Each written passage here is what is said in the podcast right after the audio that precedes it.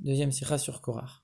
Dans la paracha, après qu'on ait évoqué la faute de Korach, etc., Dieu il parle à Moshe et à Aaron, il leur dit écartez-vous de cette assemblée et je vais tous les exterminer.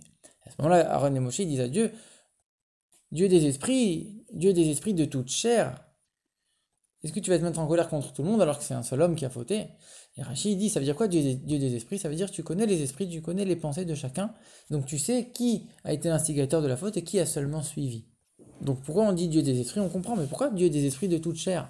Dans le Talmud d'Irushalmi, en plus, on dit que quand on dit de toute chair, Rolbassar, ça veut dire qu'on inclut aussi les non-juifs. Quel rapport ici avec les non-juifs? Alors en vérité, comme on l'a dit, Moshe Aaron, il voulait dire à Dieu, fait une différence entre celui qui a vraiment fauté et ceux qui ont uniquement suivi. Comme l'exemple que Rachid donne, il y avait un, roi, et là, il y a une partie du pays qui s'est révoltée contre lui. Quand le roi a voulu punir les fauteurs, il ne savait pas exactement qui avait instigé le, la, rébellion, alors il a puni tout le monde de la même manière. Ils disent à Dieu, toi c'est pas comme ça, toi tu connais qui a vraiment euh, été à l'origine de tout ça, donc tu peux faire une différence entre les deux, celui qui a seulement suivi et celui qui a vraiment fauté. Et en vérité, on va le voir ça aussi dans Rachid. Rachid dit, Yodea tu es celui qui connaît les pensées. Yodea tu connais qui est le fauteur. En vérité, dans plein d'endroits, on dit euh, la chose, elle est connue devant toi, elle, est su devant toi. Ici, on dit c'est toi qui connais, c'est toi qui sais. Pourquoi on, parle à l'actif? En le explique il y a deux manières de connaître, il, y a deux sortes de connaissances chez Dieu. Il y a une connaissance superficielle, une connaissance où Dieu ne s'investit pas dans le monde, c'est-à-dire qu'il va rester séparé des choses du monde. À ce moment-là, il n'y a pas de différence entre un fauteur et un autre. Il y a une connaissance de Dieu beaucoup plus profonde où Dieu va s'investir dans la création et va faire une différence entre chaque individu. À ce moment-là, il y aura une différence entre tel fauteur et tel fauteur. Lui, il a suivi, lui, il a instigé, etc. Et donc, que dit. Atayodea, toi tu sais, comme pour dire à Dieu, toi, investis-toi dans la création et fais une différence entre celui qui a fauté de telle manière et celui qui a uniquement suivi. En vérité, ça nous fait penser à l'avis du Rambam sur l'Ashgacha Pratit, la providence divine. Selon le Rambam, la providence divine ne s'applique de manière précise qu'à l'homme.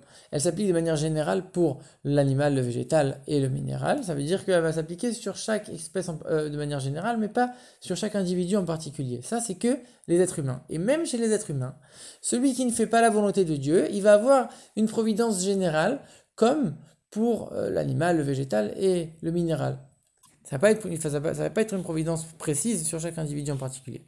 À ce moment-là, selon la, vie du Rambam, on ne comprend pas. Ici, Moshe Rabbeinu et Aaron, ils sont en train de dire fais une différence entre celui qui a fauté de telle manière et de telle manière, celui qui a seulement suivi, celui, celui qui a été à l'origine. Donc, tu es en train de me dire maintenant, quand tu fautes, Dieu, il fait plus attention, c'est uniquement de manière générale. Donc, comment maintenant Dieu peut faire une différence entre telle faute et telle faute? C'est complètement contradictoire.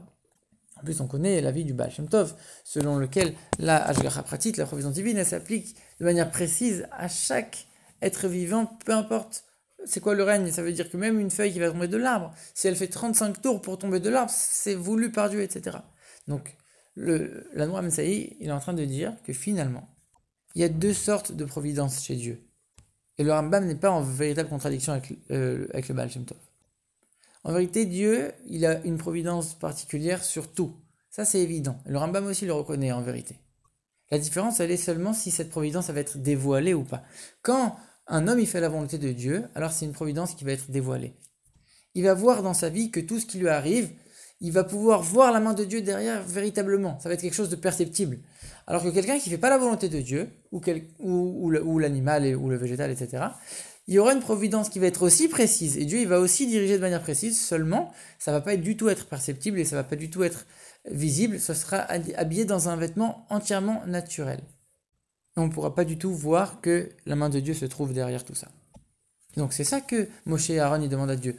Dieu des esprits de toute chair, comme pour dire même, en vérité, même un non-juif, tu t'occupes de lui de manière particulière. Tu as quelque chose de particulier avec chaque individu, même un non-juif. Donc forcément que nous, que eux, ici, c'est des juifs qui ont fauté, forcément que tu peux, te, que tu peux avoir une ashgacha qui est aussi précise sur eux et faire une différence entre celui qui a vraiment fauté et celui qui n'a pas vraiment fauté, etc.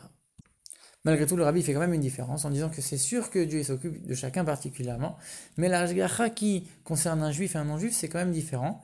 La source du non-juif, elle vient du nom de Elohim, qui est le nom de Dieu qui s'habille dans la nature, qui, qui s'investit dans toutes les limites de ce monde matériel, alors que la source d'un juif, elle est du nom de Havaïe, le nom qui transcende complètement la nature, qui est le surnaturel, au-delà de toutes les limites du temps et de l'espace.